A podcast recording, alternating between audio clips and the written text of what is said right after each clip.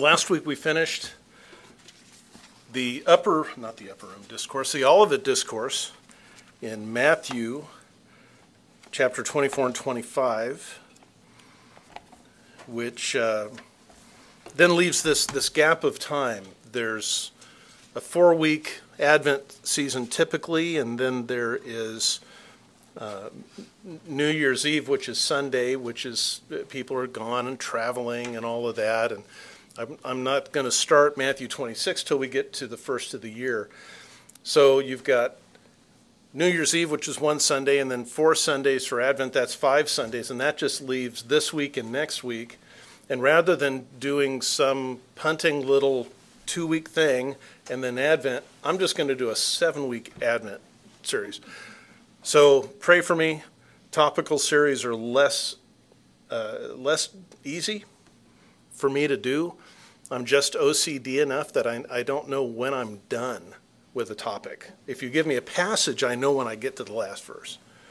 Uh, all of this is going to have to do with the Incarnation. And we're beginning this morning with the uh, the, the sovereignty of God and the Incarnation of Jesus Christ. Um, the Incarnation,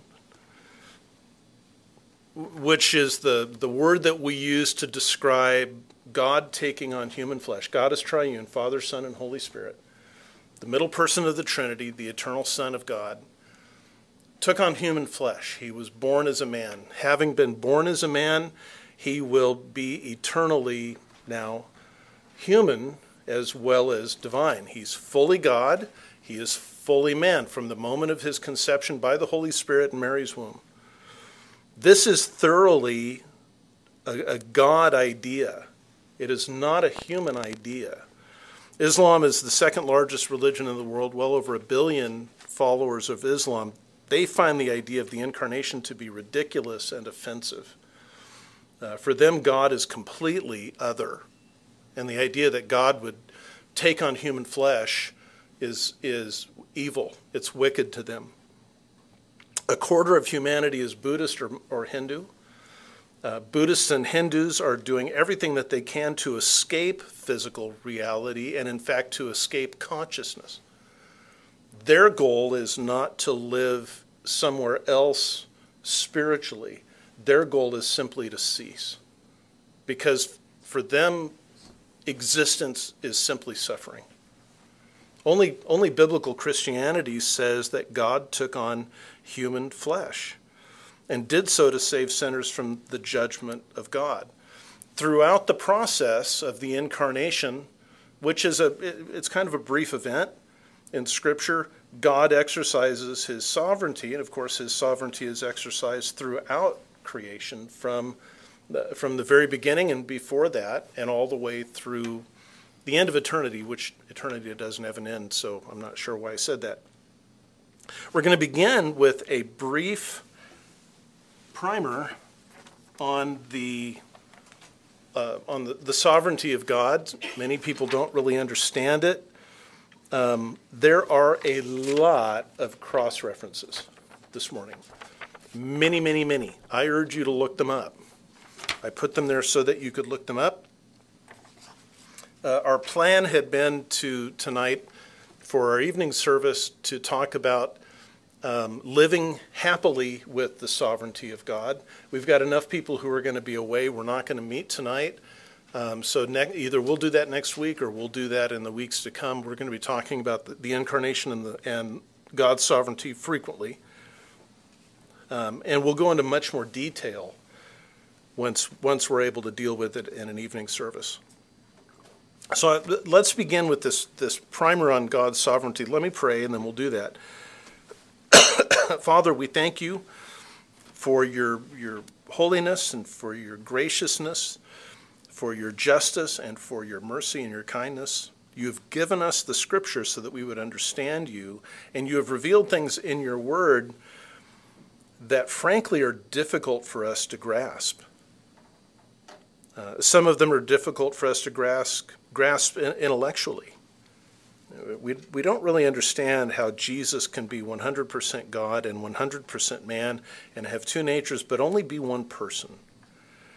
Uh, that's what your word teaches. We accept that it's true, but we don't really understand how it works. And Lord, your sovereignty is another subject that we just don't understand. Part of it is intellectual and part of it is emotional.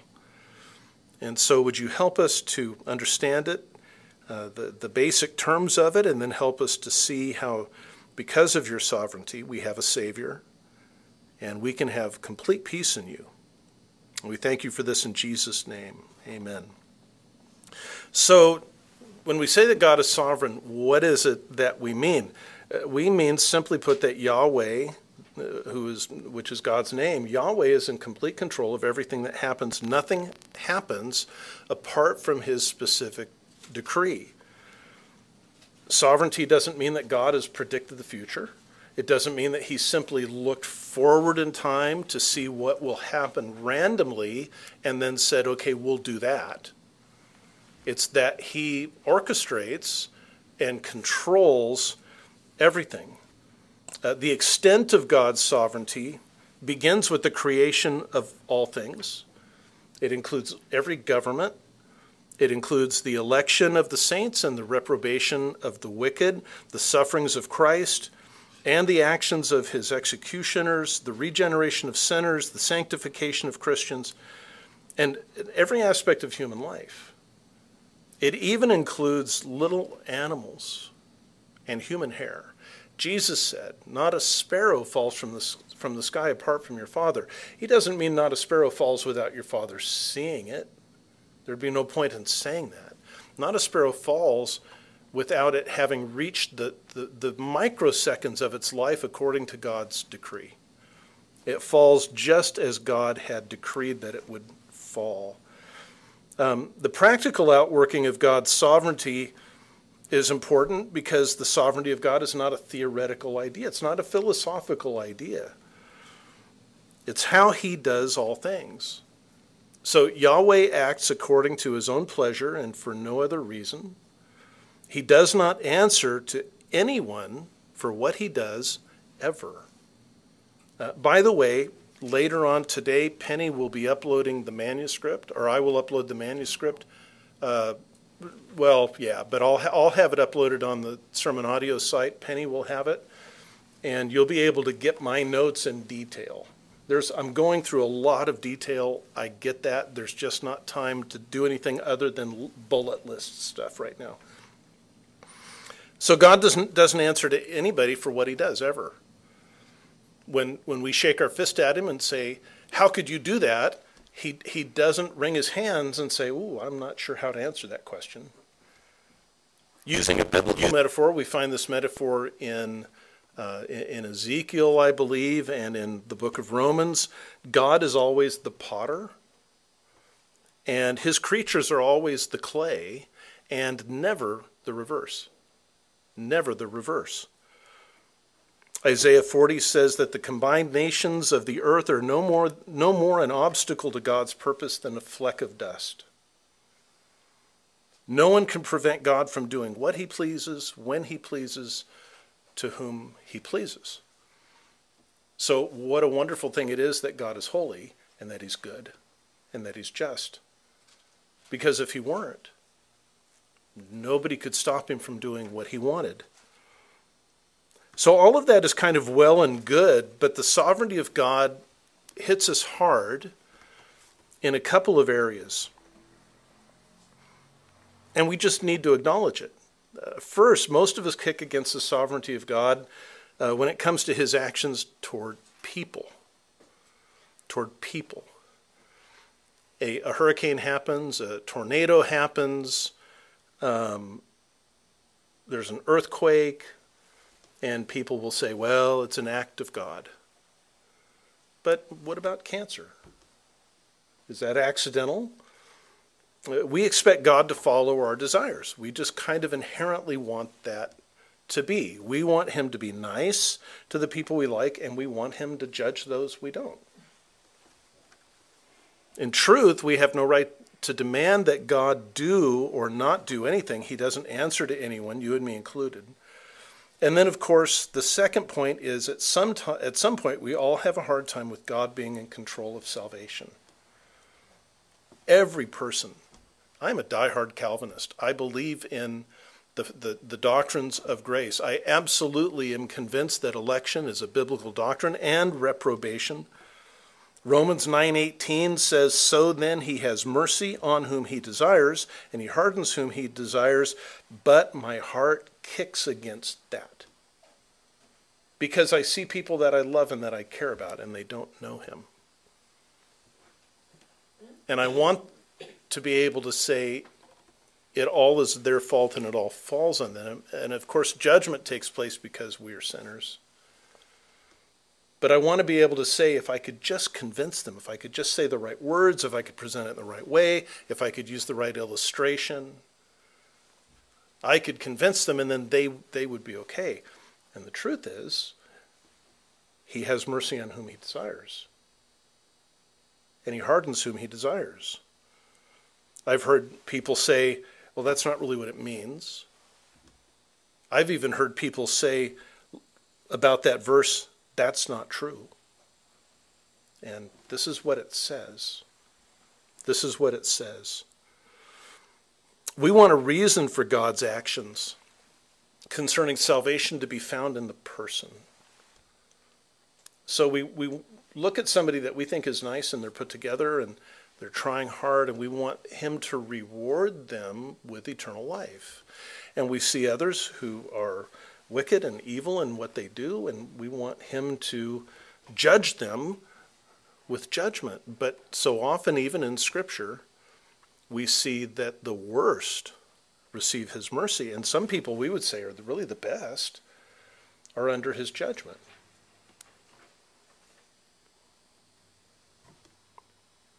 Ephesians two, eight and nine says that those who have faith have faith because God gives them faith.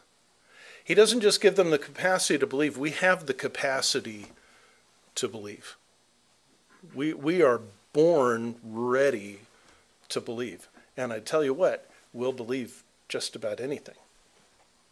We'll believe just about anything.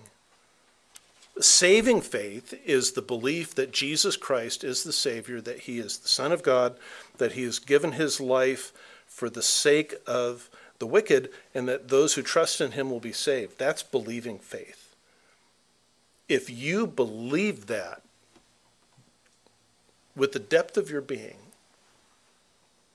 that's because God has given you that. The word faith in Ephesians two, eight, and nine, for by, it is by grace that you're saved through faith. The word faith there is a noun.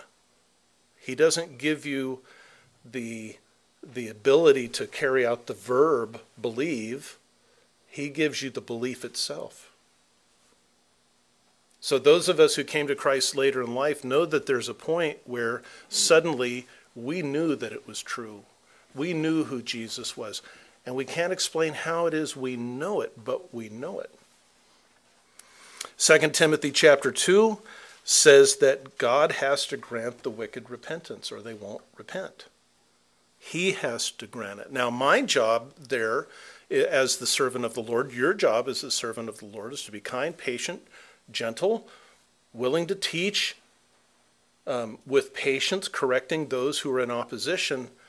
But then Paul goes on to say, if perhaps God may grant them repentance, leading to a knowledge of the truth, so that they may escape the snare of the devil who has taken them captive to do his will. What if God doesn't give somebody faith? They won't believe. No matter how much we press them, no matter how many movies we show them, no matter how many tracts we give them, they won't believe. What if he doesn't grant somebody repentance? They won't repent. The problem in our mind is that we we divide everything into two, typically. So we say, either there's pure free will and nobody can make me do anything I don't want to do, or I'm just a robot. I'm just a puppet. And the decrees of God work somehow so that while retaining our freedom as people, he has decreed our actions. How does that work in fine detail? I have no idea. but it's true. No one can be saved apart from God's sovereign will, but nobody is saved against their will. Nobody says, I woke up this morning believing in Jesus and I hate it. I don't want to believe. Nobody. Those who believe want to believe, and they're delighted to believe. Nobody can be saved apart from repentance, but those who repent do so freely, but God has to grant it to them. Because he's not just a big version of us, he's able to work in ways we can't begin to comprehend. So how can God be completely sovereign and yet people make free decisions? I don't know. The Bible doesn't explain how it works. It only says that it's true. Again, this is just a primer on the issue of sovereignty. There's so much that can be said. There's volumes that could be said. There's a year of preaching that could be done, and we're just not going to do that. So what I want to do is now is talk about the sovereignty of God and the incarnation. Um, I've made the comment before that I, I don't prefer thematic, topical sermons because I never know what I'm done. I always prefer to have a passage that I can unfold. And I found a passage in Matthew chapter two. We're not starting Matthew all over again. I found a passage, Matthew chapter two, which has four prophetic fulfillments that are brought about by the sovereignty of God, by his decrees. First, that the Messiah would be born in Bethlehem. Second, that the father would call his son out of Egypt. Third, that there would be a shattering grief among uh, the, the, the, the men and women of Bethlehem because of the murder of the children, and fourth, that God's son would be called a Nazarene. So let's take these one at a time. Verse one says, Now after Jesus was born in Bethlehem of Judea, in the days of Herod the king, behold, Magi from the east arrived in Jerusalem, saying, Where is he who has been born king of the Jews? For we saw his star in the east, and have come to worship him. And when Herod the king heard this, he was troubled, and all Jerusalem with him. And gathering together all the chief priests and scribes of the people, he was inquiring of them where the Christ was be, to be born. And they said to him, In Bethlehem of Judea, for this is what has been written by the prophet. And you, Bethlehem, land of Judah, are by no means least among the leaders of Judah, for out of you shall come forth a leader who will shepherd my people Israel. The Magi come from the east, perhaps as far east as India. We don't know. Following the star, just like the, the song says, We three kings of Orient. Um, they arrive in Jerusalem, the capital of Israel. Where's the king who has been born? Herod's got no idea. He goes to the chief priests and scribes. Where is the Messiah going to be born? They don't have to research it. They don't have to look anything up. Oh, easy. Bethlehem. Everybody knows that. Micah five two. Easy. Simple. So clear. They don't, they don't have to research it. They already know the answer. But we know something that they don't know. Right? We know that Mary has conceived Jesus by the power of the Holy Spirit and that she's ninety miles north in Nazareth. How do we get Mary to Bethlehem in time for Jesus' birth so he can be born in Bethlehem? Well, enter Caesar Augustus. Luke writes in the second chapter of his gospel, Now it happened that in those days a decree went out from Caesar Augustus for a census to be taken of all the inhabited earth. This was the first census taken while Quirinius was governor of Syria. And everyone was going to be registered for the census, each to his own city. And Joseph also went up from Galilee, from the city of Nazareth to Judea, to the city of David, which is called Bethlehem, because he was of the house and family of David, in order to register along with Mary, who was betrothed to him and was with child. And now it happened that while they were there, the days were fulfilled for her to give birth. So what a stroke of luck. The Roman emperor just happens to issue a decree that requires Joseph to take his heavily pregnant wife ninety miles to the south in time for the birth of Christ. And he only has to inconvenience the majority of the Roman Empire to do it.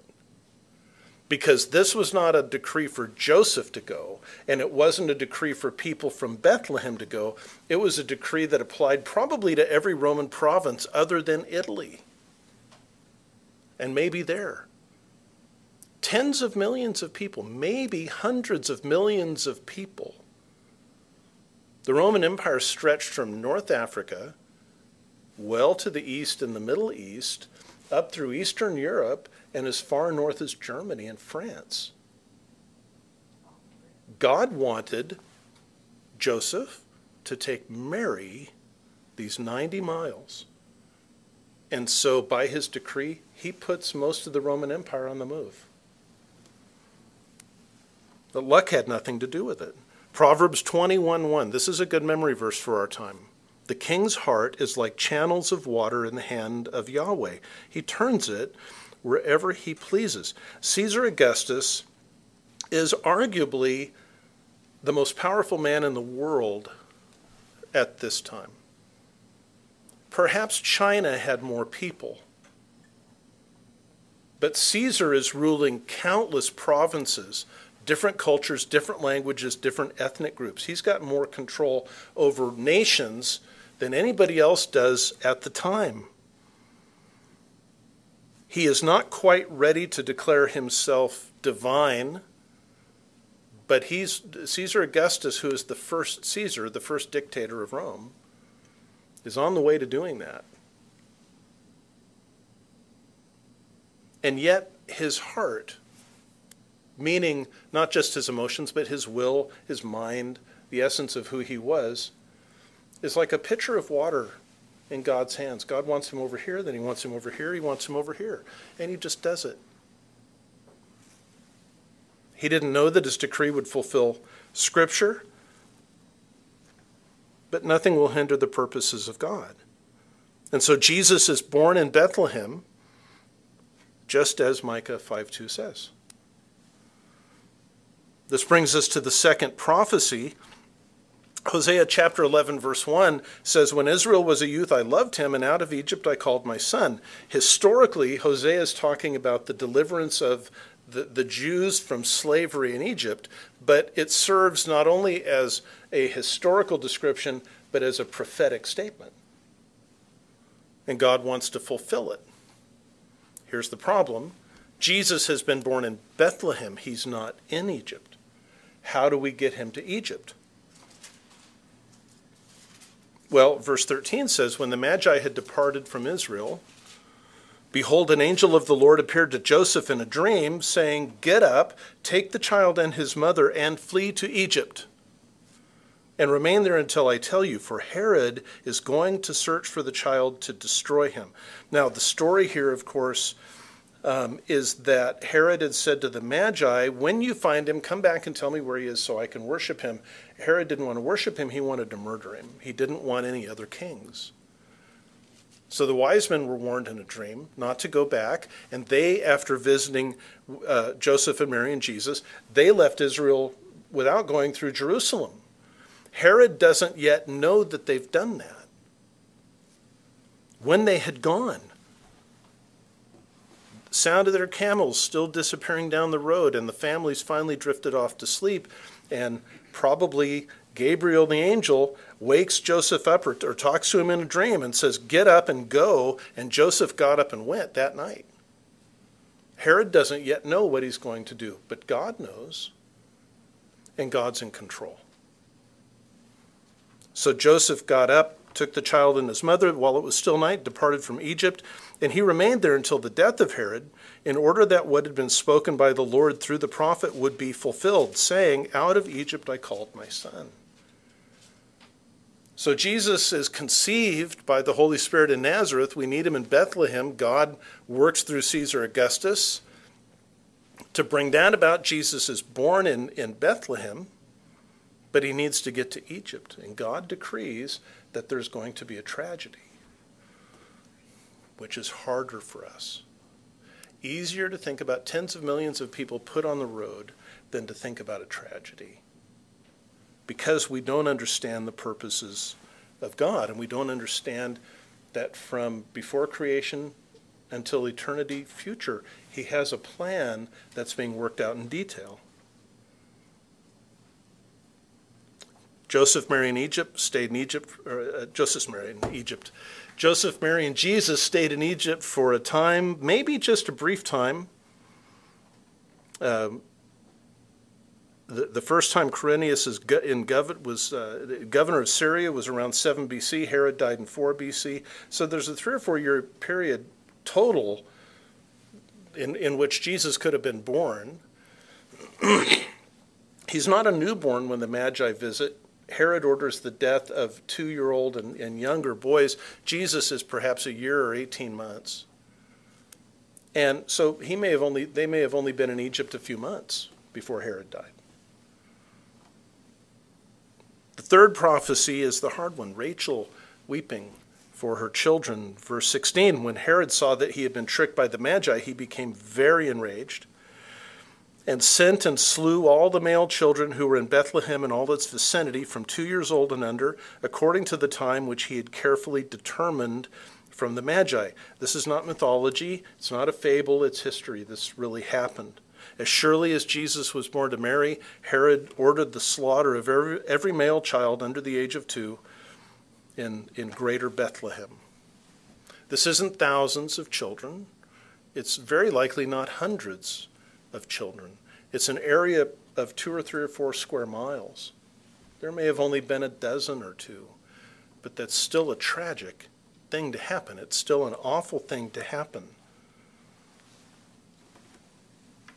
How could God decree the death of children? Because he's decreed everything. Because he's decreed everything. I hate to use human arguments. I hate to make emotional arguments. Is it more comforting to think that God just has to face whatever happens and try and work through it? Or that every last thing that happens is according to a purpose? Often it's a purpose we don't understand. And the event that's taking place is not what we want. It causes enormous grief to us, enormous pain to us. That's why it's so important to know that in the worst of events, as well as in the best of events, God is curating those things carefully and precisely. Verse seventeen says, then what was what had been spoken through Jeremiah the prophet was fulfilled, saying, a voice was heard in Ramah, weep, weeping in great mourning, Rachel weeping for her children and refusing to be comforted because they were no more. That just doesn't fit our idea of God. It's not what we want. It's not what our hearts want, we think. This is what God says of himself in Isaiah forty-five seven, the one forming light and creating darkness, producing peace and creating calamity. I am Yahweh who does all of these. I am Yahweh who does all of these. We want to isolate the, the, the events of our lives and evaluate them and say, this was good, this was bad. But we can't do that. We, we want to add up the bad experiences and the good experiences, and then we hope that the good outweighs the bad, but we don't get to do that. Here's an interesting exercise for you at some point in the next day or two when you have time. Google um, lottery winners and see what happens to them. And then ask, was this good? This, this person just won ten million or twenty million or one hundred million in the lottery. Was, did it work out good for them? And so much of the time it doesn't. So much of the time it doesn't. We endured the, the birth of a child with a, a birth defect, nineteen eighty-eight. In nineteen ninety-one, I was diagnosed with testicular cancer. I would not be in pastoral ministry if those two events had not taken place. The, the birth of our son shattered my view of what life was to be. And I longed for something that had eternal value. And that directed me, started directing me toward ministry, but my heart, truly, when I started, when I was aiming at seminary, was to, to get all the degrees necessary to then go teach in a seminary. And somehow having cancer in nineteen ninety-one shifted my desires to teach theologically well and deep, to teach the depths of Scripture, but not to teach students, to walk with the people of God through their lives and what they go through. So what's good to some turns out disastrous for them, and what seems to be so painful and bad turns out to bring the blessing of God. We can't see the end, and so we tend to panic. The slaughter of the children in and around Bethlehem was a small part of God, Yahweh's plan to reveal his glory to creation. The mothers and the fathers who lost babies that day could not see what that was. And frankly, we can't see it. The Scripture doesn't justify this. It simply tells us this is what God did. We have to choose. We're going to trust the one who has decreed all things from the beginning. We have to trust that he is just and that he's good, and leave it in his hands. Beyond that, all we can do is lift our hands and worship.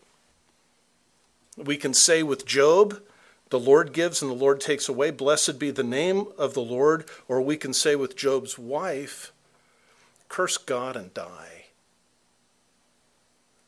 But the Scripture says if we say curse God and die, the Scripture says you speak as a foolish person. Shall we accept good from God and not the painful? The fourth prophecy is that he shall be called a Nazarene. So just to review, Jesus is conceived. He's in Mary's womb. They are in Nazareth. He needs to be in Bethlehem. Caesar Augustus is used by the Lord to accomplish that. After his birth, Jesus is in Bethlehem, but needs to be in Egypt. Can't get called out of Egypt unless you're in Egypt. And he uses the threat from Herod to do that. Herod follows through with that threat. And now Jesus is in Egypt, and the angel says to Joseph, he who has sought the child's life is dead, you can go back. And Joseph says, awesome. So verse twenty-one, he got up, he took the child and his mother, and came into the land of Israel. But when he heard that Archelaus was reigning over Judea in place of his father Herod, he was afraid to go there. Archelaus, Herod Archelaus, was as nutty and dangerous as his father was. Linda and I heard a new phrase, and we love this phrase. He was nuttier than a rat in a coffee can. He was nuttier than a rat in a coffee can. I love that. That's just really, I know people who are as crazy as a cat in a coffee can. Cat's easier. Well, that was Archelaus. So Joseph comes into Israel, heard Herod died. Yeah, his son Archelaus is, is in charge, and Joseph kind of gets cold inside. They had been in Bethlehem for a year, maybe, year and a half. Joseph was a carpenter. There's no welfare. The baby was born. He immediately seeks work. Nobody in Bethlehem knows them.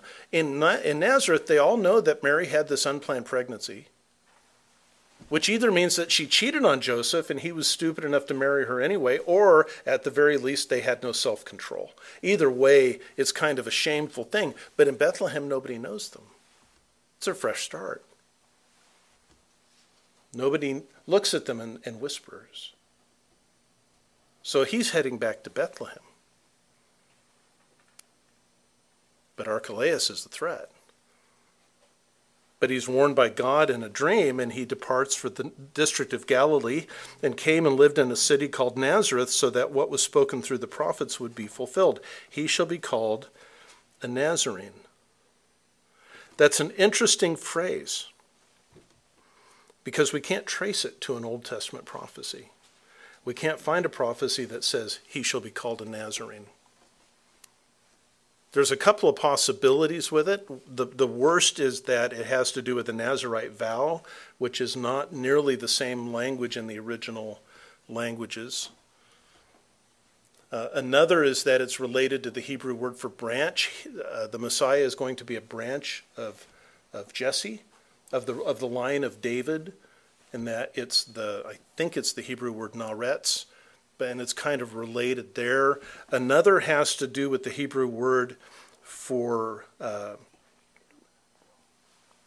um, now I can't remember. Um, kind of scornful. Remember when when when Andrew takes Jesus to Nathanael and says, uh, we found the Messiah, he comes out of Nazareth, and Nathanael says, can anything good come out of Nazareth? It's related to that, that perhaps that's what it's been called. But we can't point to an exact prophecy. Here's the thing, Matthew could. This was the common view, is that the Messiah will be called a Nazarene. So we see that every event in, in Jesus' incarnation was carefully and precisely orchestrated by God the Father. His glorious purposes come to pass exactly as he wished. He exercises sovereignty over Mary, over Joseph, over Caesar Augustus, the Magi, and Herod, and all of these people freely acted. The angel says to Joseph when he decided To, to break off the betrothal because Mary's pregnant, he knows it's not his. The angel says to him in a dream, don't be afraid to take her as your wife. The child has been conceived by the Holy Spirit. Joseph gets up and says, okay, I'll follow through with that. He wasn't reprogrammed. Caesar freely ordered that a census be taken. The Magi freely traveled, however distance, much distance they traveled. Herod freely threatened the life of Christ. Archelaus freely acted on the same sort of greed that marked his father. None of these people were puppets. But if the heart of the king is like water in the hands of God, so is the heart of the shepherd and the heart of the wise man and the heart of the carpenter. He turns it where he wishes. And yet each person acts according to their own nature and desires. Proverbs sixteen nine is a great memory verse. The heart of man plans his way, but God directs his steps. Another way to say that would be, man plans the route, but God determines the destination. I've planned how I'm going to get there, but God took me to a different place. That's what that means. We see this same pattern of, of God's sovereignty repeating through Scripture. Yahweh decreed every last event that will take place in creation. And his decree was finalized before anything was made. So he, he calls Abraham out of Ur to the promised land. He rejects Abraham's oldest son, Ishmael, and chooses Abraham's youngest son, Isaac. He rejects Isaac's older son, Esau, and, and chooses Isaac's younger son, Jacob. He renames Jacob to Israel. He looks at Jacob's twelve sons, and he chooses the fourth one, Judah, to be the messianic line, but he chooses the eleventh one, Benjamin, to save the rest. Joseph. Joseph. Joseph. I'm just, every once in a while I just like to see if you're paying attention. That's all that was. Years later, Jesus would be known as the son of David. Who's, who's David? Well, David is the son of Jesse. Who's Jesse? He's the son of Obed. Who's Obed? Obed is the son of Boaz. Who's Boaz? Uh, Boaz is the son of a man named Salmon and a Jericho prostitute named Tamar. Rahab. Named Rahab. Good grief. Blood sugar. It must be blood sugar. Good night. This is what happens when you don't plan some of the illustrations in advance. Boaz is born to a Jewish man and a prostitute from, from Jericho. And then he sees this woman gleaning in his fields, and he's smitten with her. Her name is Ruth, but Ruth is not Hebrew. Ruth is from Moab. How do we get Ruth from Moab to Bethlehem, by the way? Well, there's a famine. And a man named Elimelech and takes his wife Naomi and his two sons, uh, Chilion and the other one, and they go to Moab and they ride out. They ride out the famine, and then Elimelech dies. The sons have married, but they both die. And and Naomi says to her daughter-in-laws, Orpah and Ruth, stay here. They say, we'll go with you. And, and she says, no, I can't give you sons. I can't give you husbands. Stay here. Just remarry among your own people. And Orpah does, but Ruth says, no, your people are my people, your ways are my ways, your God is my God. And she goes with her and cares for her. So we, we see how God orchestrates these pieces.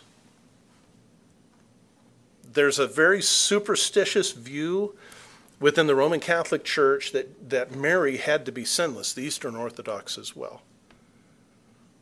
And yet we see that Jesus' genealogy is filled with very troubled people.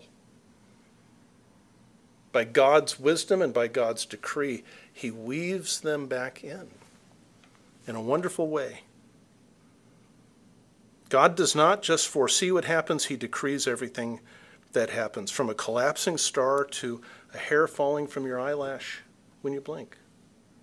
Nothing is out of his control. So what do we do with this as we bring this home? First of all, we must worship.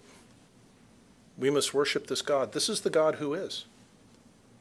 We acknowledge him in all of his glory and power and honor. We acknowledge that our lives don't center around us. He is the, the focus. Our God is strong and majestic. He's always victorious. Isaiah forty seventeen says the world's nations are nothing to him. He counts them as non-existent and worthless. And so even if all humanity got together and voted the same way that God has to do something, he would just sit in heaven and laugh and then do as he pleases. Second, we must give thanks. You are not the result of random chance. Your birth didn't happen by random chance. He created you. He named you before your birth. He knows you. You were fearfully and wonderfully made. Every moment of your life is under his dominion, which is all the more reason to trust him. Even when you don't understand, rather than rebel against him. We must pray, not because prayer alters his sovereign decree. It doesn't, it can't, but because we have no idea what his decree is. And so we hear of a circumstance, and prayer lets us pr- press closely against our God as he works his will in those areas that are the most painful and grievous to us. And he draws us close to himself. And sometimes he answers our prayers, which sounds like he, he changes his will and his purpose. But really what that means is we've come to know him enough that we know his will.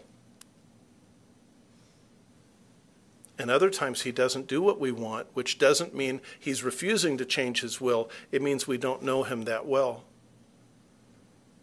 We don't know him well enough to understand his will, or he's not revealed it to us. But because we have pressed close to him in that event, we find ourselves comforted.